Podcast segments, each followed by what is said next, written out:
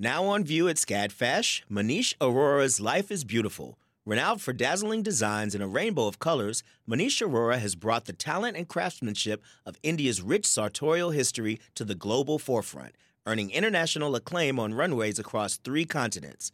Designing in India since the nineteen nineties, Arora's glittering garments celebrate extravagant expressions of self through varied materials, techniques, and silhouettes in a triumphant union of Western and Eastern aesthetics adapted to today's multicultural society with a touch of humor. Find out more at scadfash dot org. Support for W A B E comes from one hundred miles, a nonprofit committed to preserving Georgia's one hundred mile coast. Protecting this critical coastal ecosystem takes all of us. Watch the stories of the innovators and future leaders who help keep our coast flowing at our georgia coast dot org.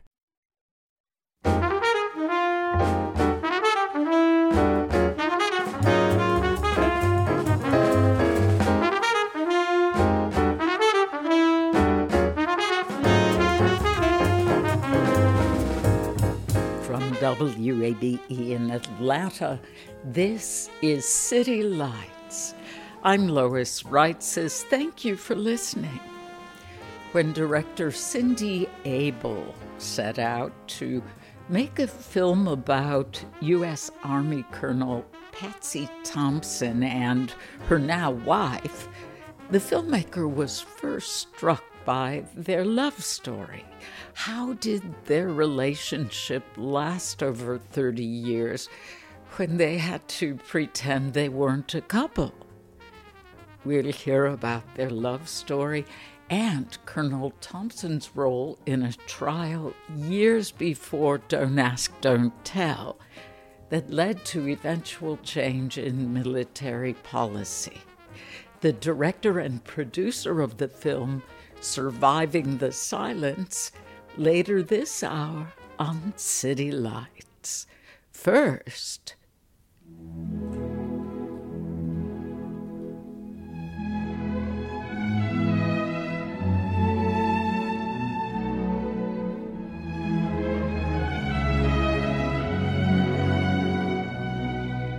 Valentine's Day is almost here.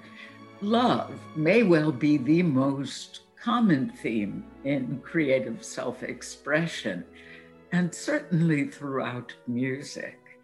You'll find references to love and romance in folk songs, the classical world, pop, jazz, musical theater, movie soundtracks, and even in TikTok videos.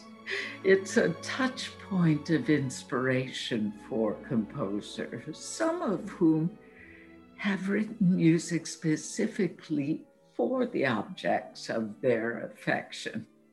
Doctor Scott Stewart is with us for a Valentine's Day collection of musical love letters. Scott, welcome back to City Lights. Hi, thanks, Lois. It's so great to be here. Happy early Valentine's Day.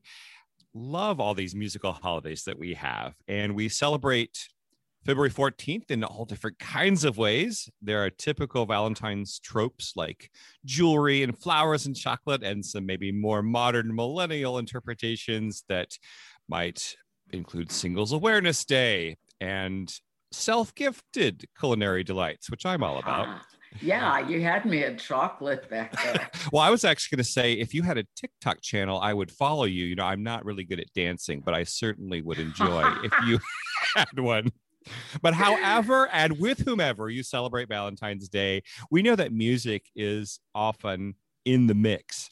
And you know, Lois, we often take a look at music and maybe the overall expressive power of the piece that we're listening to, but we also kind of get down and dirty into the nuts and bolts, the inner workings of melody and harmony and rhythm and the other pieces, parts that make up music. And I think it's also worth taking a look at the origin of the music or why it was composed in the first place. There's a long history of composers dedicating their music to employers or patrons or mentors, but they've also, sometimes in sneaky coded ways, sent romantic messages through their music. And today is a look at some of those musical love letters from composers to their own loves. Ah, Scott, there are a handful of classical romantic pieces that have crept into popular cultural consciousness. And by romantic, I mean mostly in the Valentine sense, although there is also an overlap with the romantic style of the nineteenth century, which celebrated deep emotion, tender intimacy, and sweeping expressions of love. Oh, yes. And there are, of course, some awesome pieces of music that unfortunately just get overplayed. They become a little cliched around Valentine's Day. And don't get me started on wedding music. But there's some wonderful music. Uh, some of it is sweet and intimate, like the Liebestraum by Franz Liszt.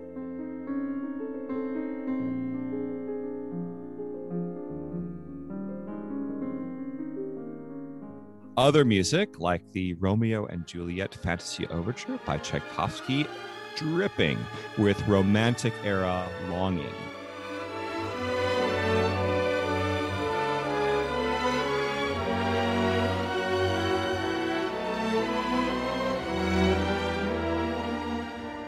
And still other pieces like Rachmaninoff's Variations on a Theme by Paganini, which overwhelm you with passion and orchestral swells.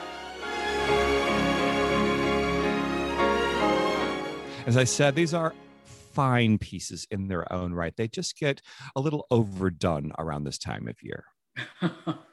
Scott, it would be impossible to have a discussion about love without bringing composer Richard Wagner into the conversation. When we think of Wagner, we think of larger than life and longer than life operas, yes, especially during the Ring cycle, clocking in at fifteen hours. Thank you.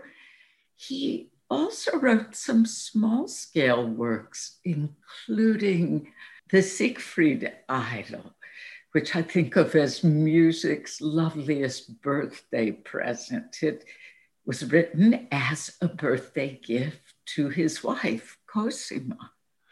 Yes, and Richard Wagner, who would never have won the Mister Congeniality Award, did, in this case, stage a highly romantic setting for the premiere. On Christmas morning in eighteen seventy, he assembled a thirteen-member orchestra to sneak into the Wagner family country villa in Switzerland and line up the stairs. And he cracked the door open, and so Cosima awoke to the strains of Siegfried Idyll.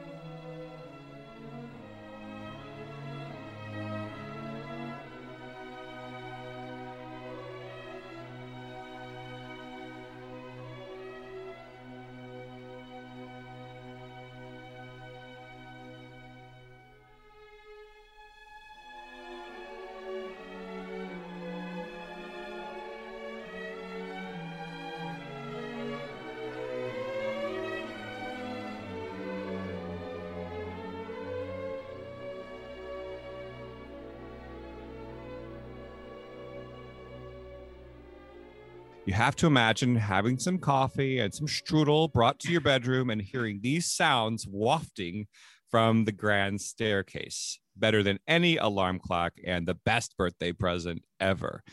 In this concert version of Siegfried Idyll, which has added wind instruments, we hear this sumptuous climax in a sort of love march toward the end.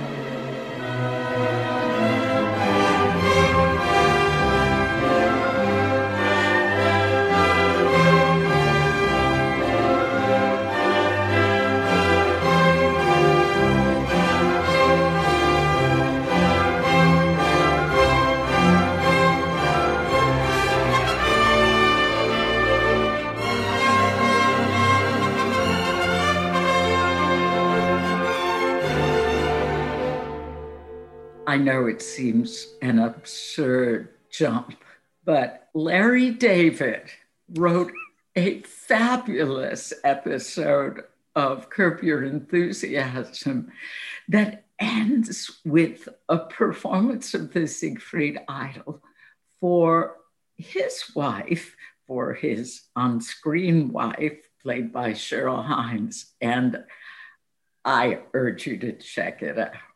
He is the best. That was Herbert von Karajan, by the way, leading the Berlin Philharmonic in music of Richard Wagner, the Siegfried Idyll. We're treated to this side of Wagner, which is both intimate and rapturous, all in the space of this one sweet love note to his wife, Cosima. This was supposed to be a private piece forever, but in true Wagnerian fashion, he needed some money, and so he published the piece. Just before production of the four-opera Ring cycle, Richard Wagner composed Tristan and Isolde in eighteen sixty-five, a tale of two star-crossed lovers. Opera lovers and music historians cite this work as a major turning point that resulted in the abandonment of traditional harmony as we know it and like it. That's and right.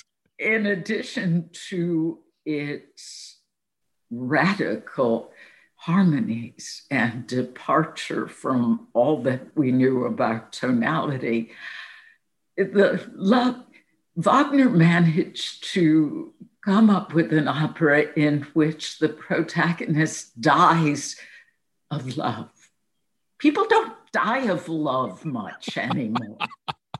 It was very nineteenth century. Yeah.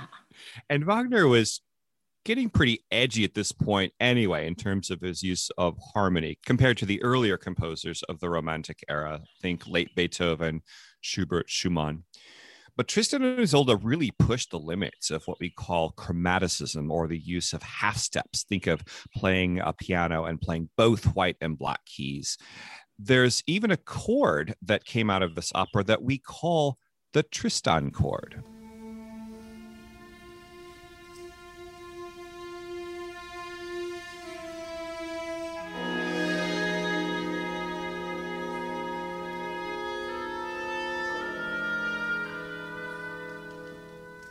So in the third and final act of the opera, not unlike the ending of Romeo and Juliet, Tristan, as you say, has died of love. It's an opera, after all. And Isolde is singing over his dead body the tune Liebestraum, which is German for love, death. Really, only the Germans could combine those two terms into one word. It is in this music that the lovers, even though they die, find eternal life and love.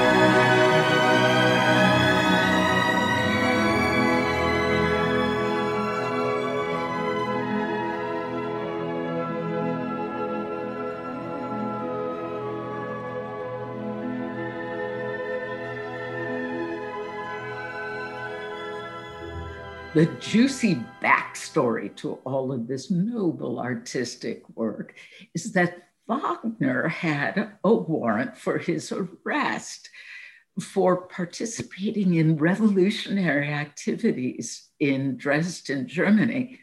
So he left his first wife, Minna, and fled to Switzerland, where he met a wealthy patron who supported him for several years.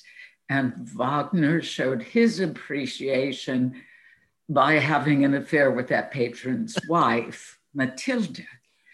Matilda had written poetry to which Wagner had set music that later became sketches for parts of Tristan and Isolde.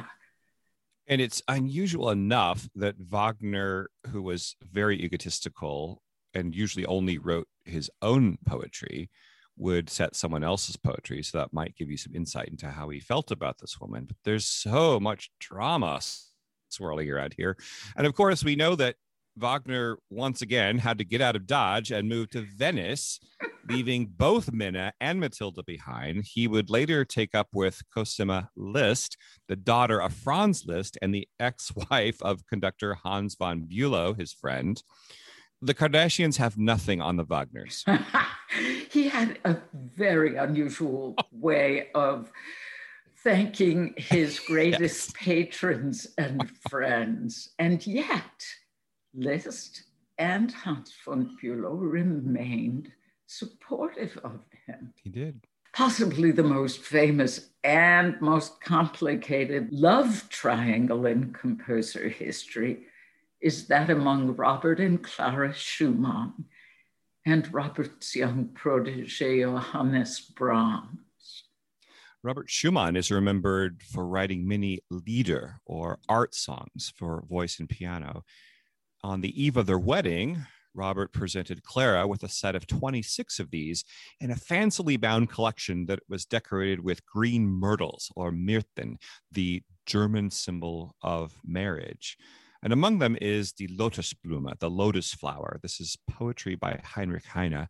It tells of the lotus flower that only comes to life at night.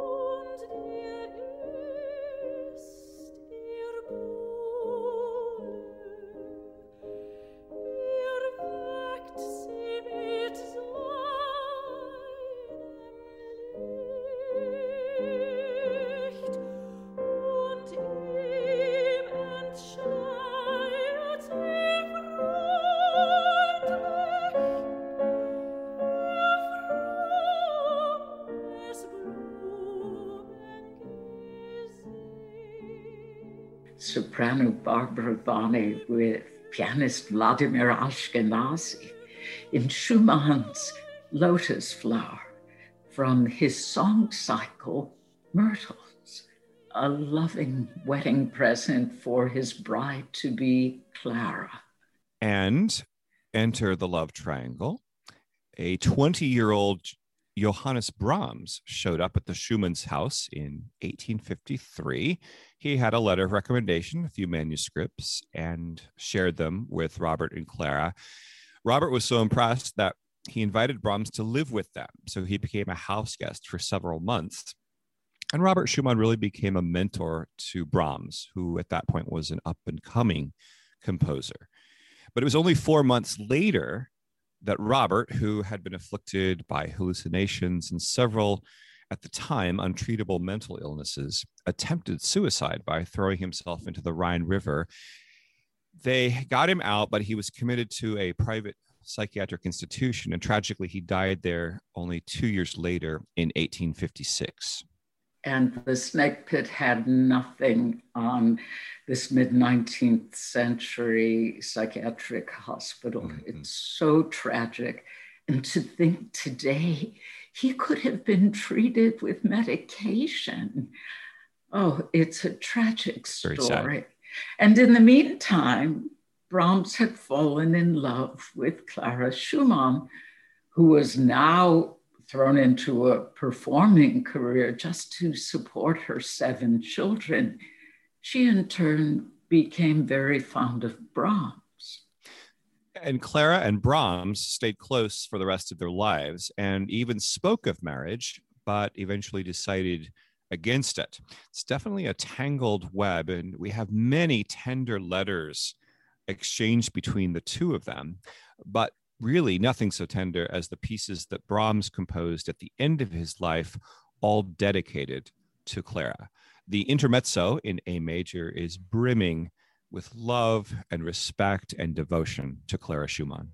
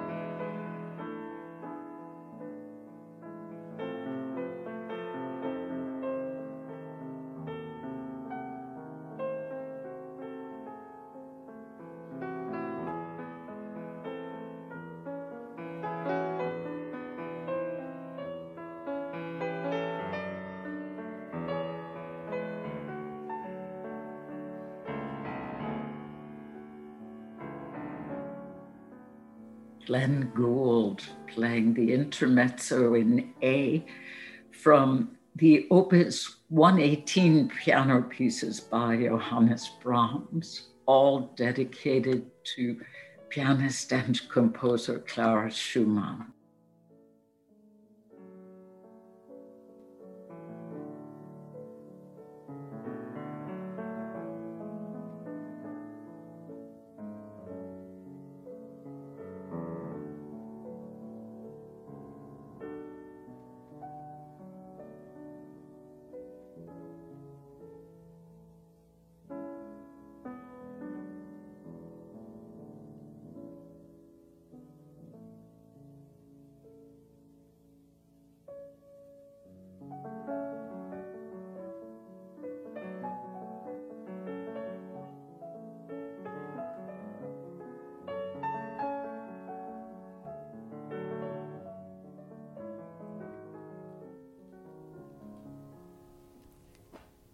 W A B E music contributor, Doctor Scott Stewart, sharing his favorite love music.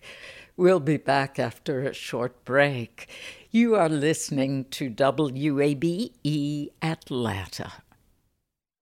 The field of mental health counseling is growing rapidly, and Richmond Graduate University can equip you with everything you need as a licensed professional counselor while integrating your faith into your clinical practice. Programs are offered in Atlanta, Chattanooga, and online. Apply today at richmond dot e d u. That's R I C H M O N T dot E D U.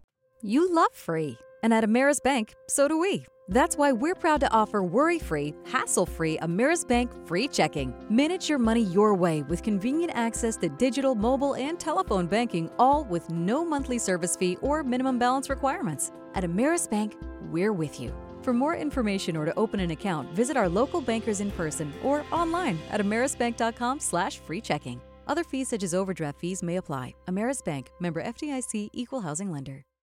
This is City Lights on W A B E. I'm Lois Reitzes. Thank you for listening. Let's return to more of my conversation with W A B E music contributor, Doctor Scott Stewart.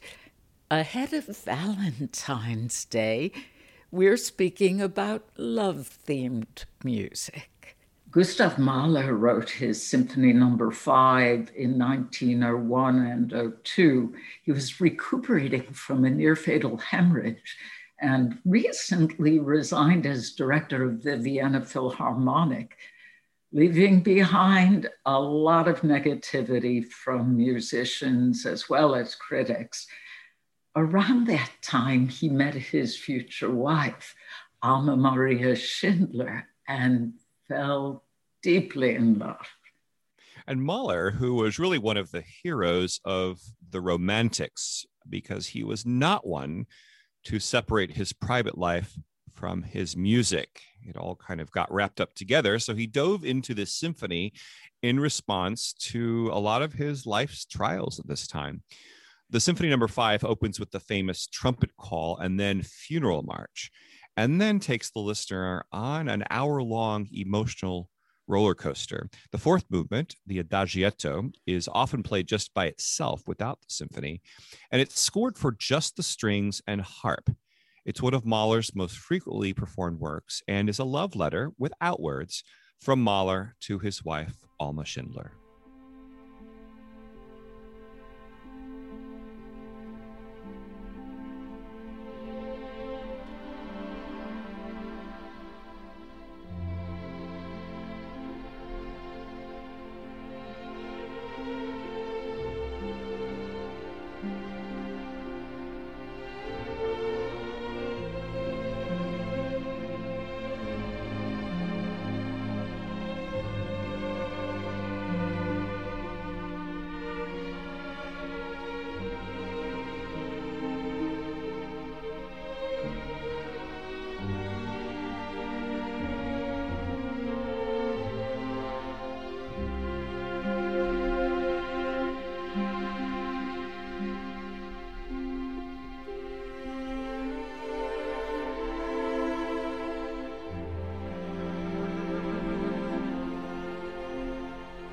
The Adagietto from Symphony Number Five by Gustav Mahler. As it turns out, Alma Mahler was really good at getting married, and she was even better at having affairs. May, so... may I interrupt, Scott? Yes, of course. She was not only good at getting married, she married three of the most influential creatives of she, her time. I will give her credit for having a high bar. Like, she found really good people. First, Gustav Mahler. And then the architect and founder of the Bauhaus School, Walter Gropius, and the poet and writer Franz Werfel, all the while having an affair with the artist, with the painter Oscar Kokosch. Exactly. So while she was kind of keeping very busy, Mahler was composing. And as it has turned out, this love letter from Mahler to his wife, uh, for better or for worse, has become associated more with death than with romance. Uh, famously, Leonard Bernstein performed the Adagietto at the funeral mass for Robert F. Kennedy in nineteen sixty-eight at Saint Patrick's. And there are many recordings of this movement that are separate from the symphony, and maybe one of the most famous examples of wide variation in timings. Uh, some of them, most of them, I would say, clock in around seven minutes, but we have several examples that go up to fifteen minutes, extremely slow and uh, drug out. Hmm. Lest we think the Germans had all the fun, we have evidence of musical love letters from all over the globe, this time from the Czech Republic. Leoš Janáček is in the family tree of Czech composers, which include Antonín Dvořák and Bedřich Smetana. He wrote a number of successful operas, the often played Sinfonietta, and a number of chamber works. Among these are two string quartets, the second of which is subtitled Intimate Letters. Janáček was married, but had this fictionalized love affair, it never happened, with a woman named Kamila Steslova. She was a married woman who was thirty-seven years younger than him. And of course, this is at the very end of Janáček's life. He sent over seven hundred love letters to her from the time he was sixty-three until his death eleven years later. So the second string quartet is his musical love letter to her, dating from nineteen twenty-eight. It actually premiered after he died. The second string quartet, which is basically his love letter to her, dates from nineteen twenty-eight. And the viola is prominently featured throughout this work. Perhaps this is a direct reference to Camilla, or a kind of love duet between the two of them, even though she really didn't want to have much to do with him. In any case, the music reveals Janáček's deep feelings for her. We hear a very tender opening of the second movement adagio.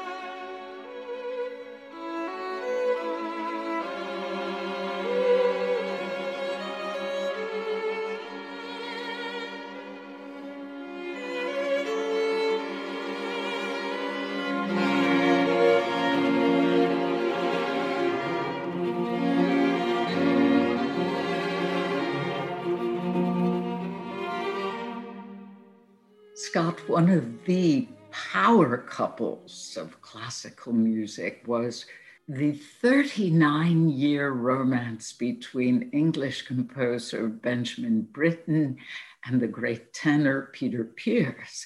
They never spoke publicly about their sexuality or their relationship, as their lives and careers spanned a time when homosexuality was outlawed in Britain, and this was the twentieth century. Nonetheless, close friends and a large collection of letters exchanged reveal a joyful and ardent love between the two of them. Benjamin Britten, the composer, actually accompanied singer Peter Pears at recitals in the late nineteen thirties, and Britten fashioned many of his most famous operatic tenor roles for Peter Pears, including Peter Grimes and Peter Quint and Captain Vere.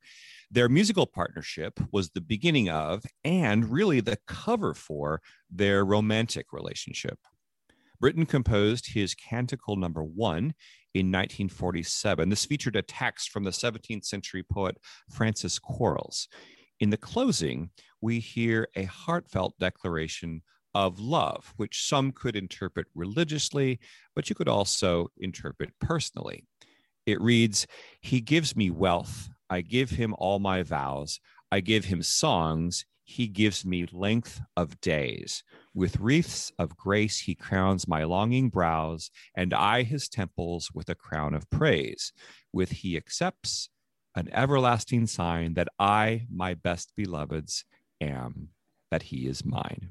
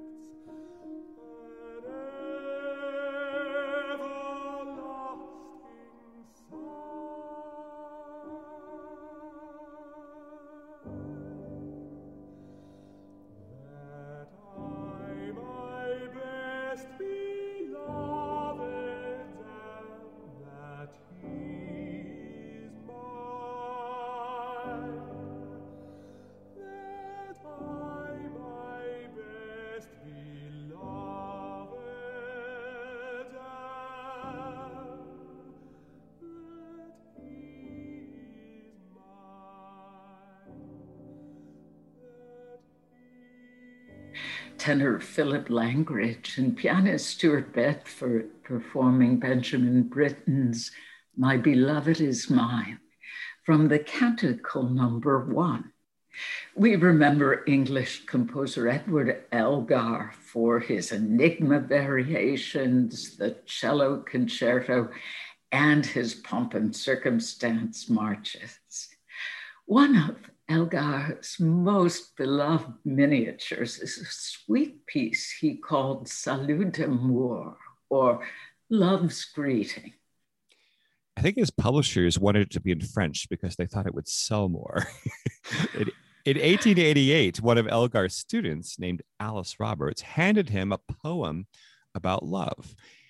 And Elgar responded by writing the Salut d'Amour and accompanied it with a marriage proposal, which she accepted. Her parents disinherited her immediately for marrying a composer, and Elgar only earned two guineas when he submitted the piece for publication. Still, a very happy ending for the loving couple and a beautiful love note and proposal.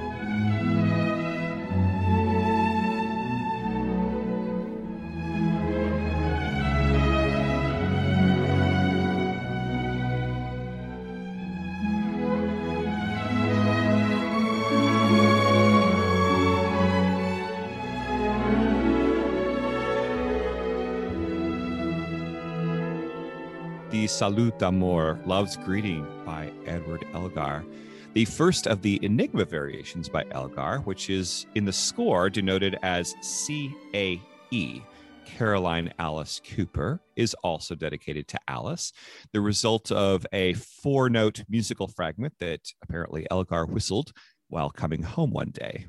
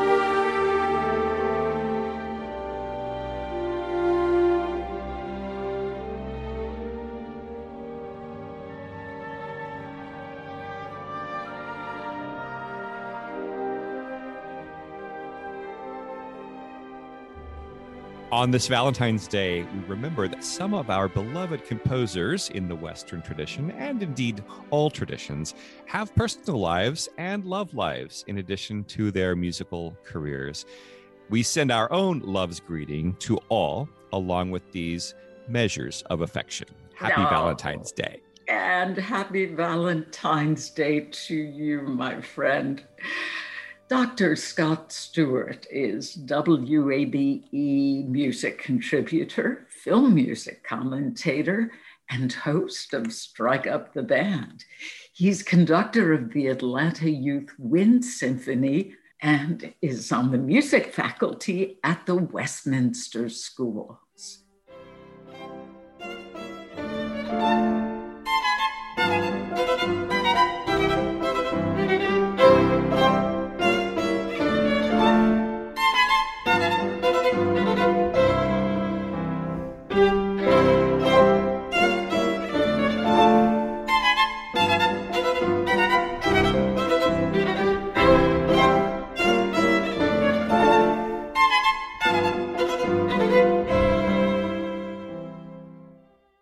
This is City Lights. nights on W A B E.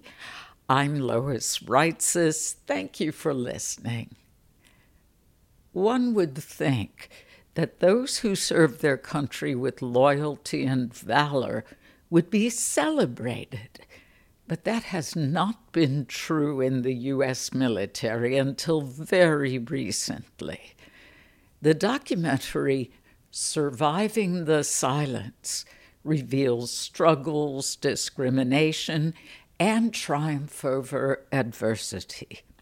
Last September, I spoke with director Cindy L. Abel and producer Mark Smolowitz via Zoom about this moving film and how love conquered all.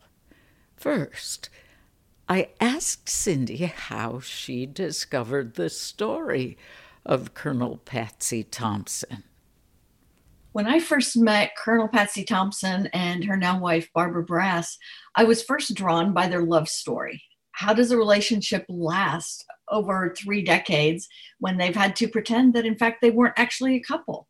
And they didn't have the benefit, of course, of cell phones and texting and email like we do now. And so when Colonel Thompson would be away at the Pentagon, where she served for three years as the chief nurse of the Army National Guard, they would send letters, but they also had to speak in code when they'd have the opportunity to speak on the telephone. So I was first drawn in by their love story.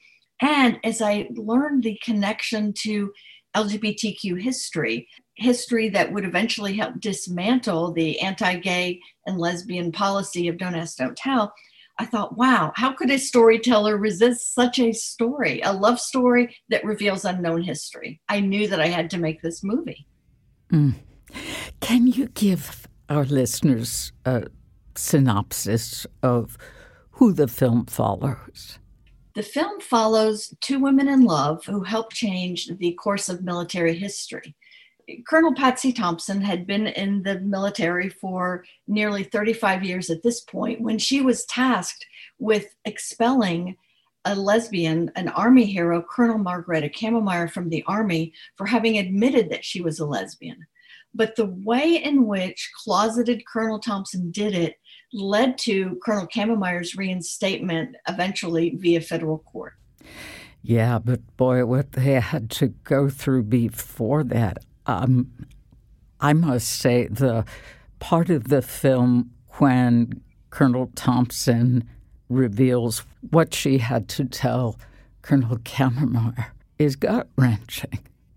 What was the policy on L G B T Q people in the military before Don't Ask, Don't Tell?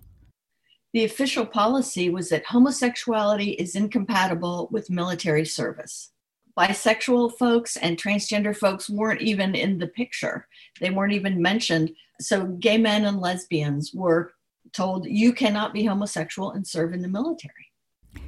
Before this documentary, I hadn't really thought about how partners of gay people in the military were impacted by this secrecy that was required if they wanted to maintain their jobs. Colonel Pat Thompson's wife, Barbara Brass, really had to keep a low profile, whether at banquets, phone conversations. You bring out that this was before cell phones, and living together, you know, having to live this facade as friends or or sisters with Colonel Thompson's previous partner. Why was it essential for her to keep her sexual identity under wraps, that is, for Barbara Brass, even though she wasn't in the military? Barbara Brass knew that any time that she might be outed, if you will, as a lesbian, it would have an impact on her part, her then partner, Colonel Thompson. And so if Colonel Thompson was living with a lesbian, even if somehow they'd been able to prove to some degree that they weren't actually partners, she would have been automatically discharged. You know, there were witch hunts, and Colonel Thompson talks in our film Surviving the Silence about having friends who were discharged just purely under suspicion of having been lesbians.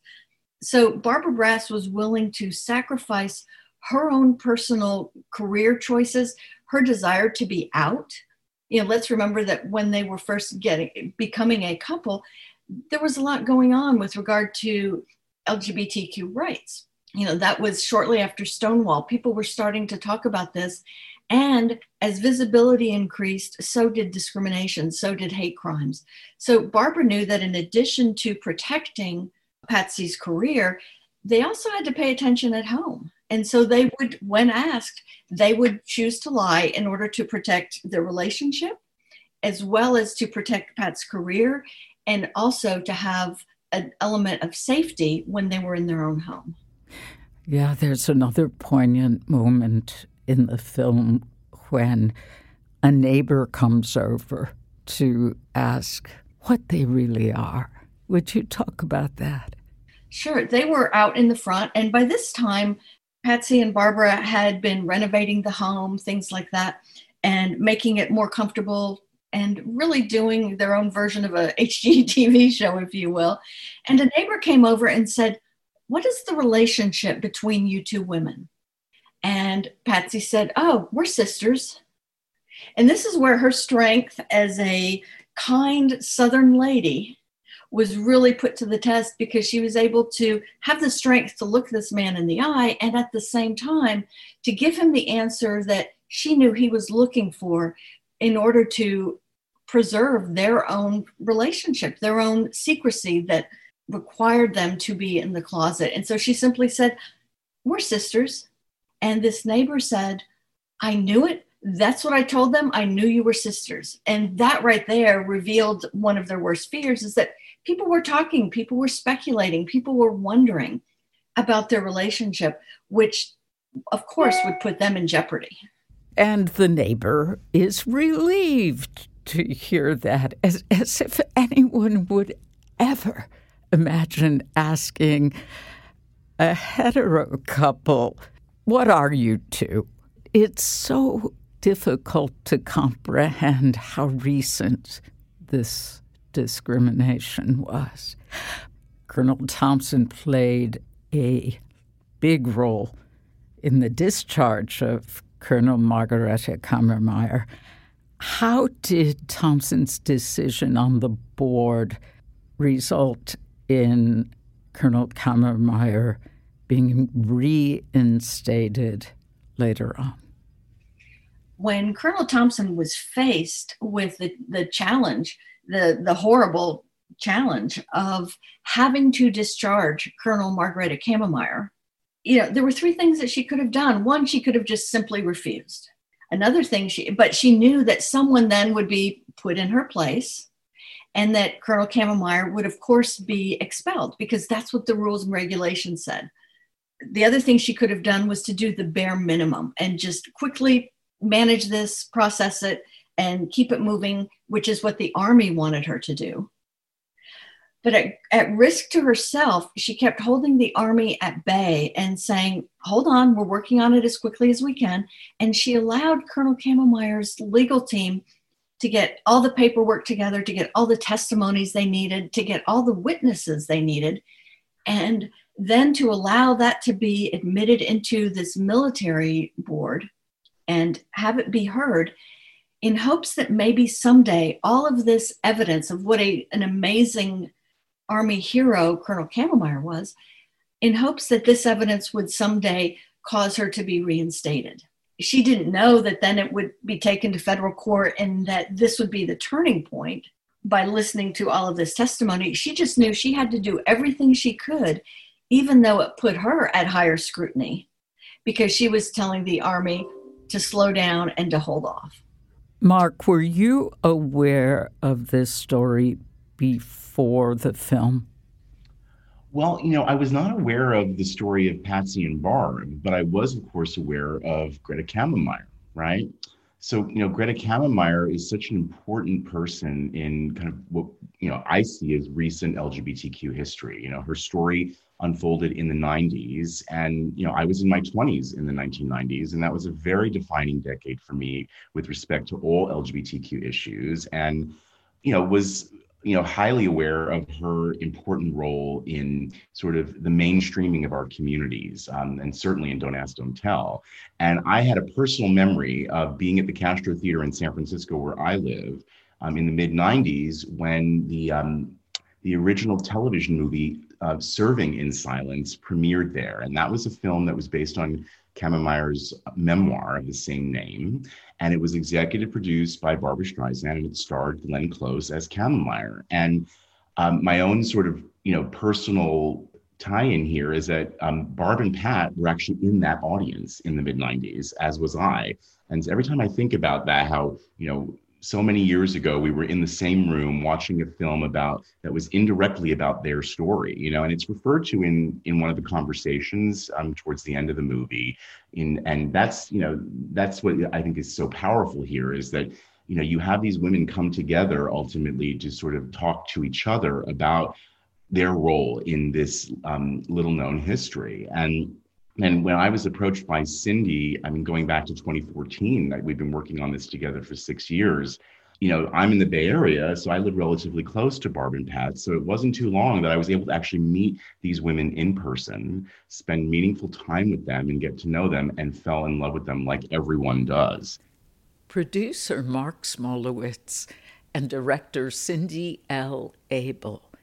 Surviving the Silence will be available to stream virtually March twelfth through fourteenth as part of this year's Sacramento Jewish Film Festival. You've been listening to City Lights, our daily exploration of Atlanta arts and cultural life. Catch an encore broadcast tonight at nine, Monday at eleven a.m., Director Adam Copeland helps celebrate President's Day with a new episode in our series Culture Crash. Our theme music is The First Time, written and performed by Joe Granston with his jazz band. Special thanks to Hot Shoe Records. Summer Evans is City Lights producer. Shelley Canavy is our engineer, and I'm Lois Reitzis. I would love it if you'd follow me on Twitter at L O I S R E I T Z E S. You can also follow us on Facebook at W A B E City Lights. Listen back to interviews and check out our show's archives at W A B E dot org slash City Lights. Wishing you a safe and good weekend. Thanks for listening to W A B E, Atlanta's Choice for N P R.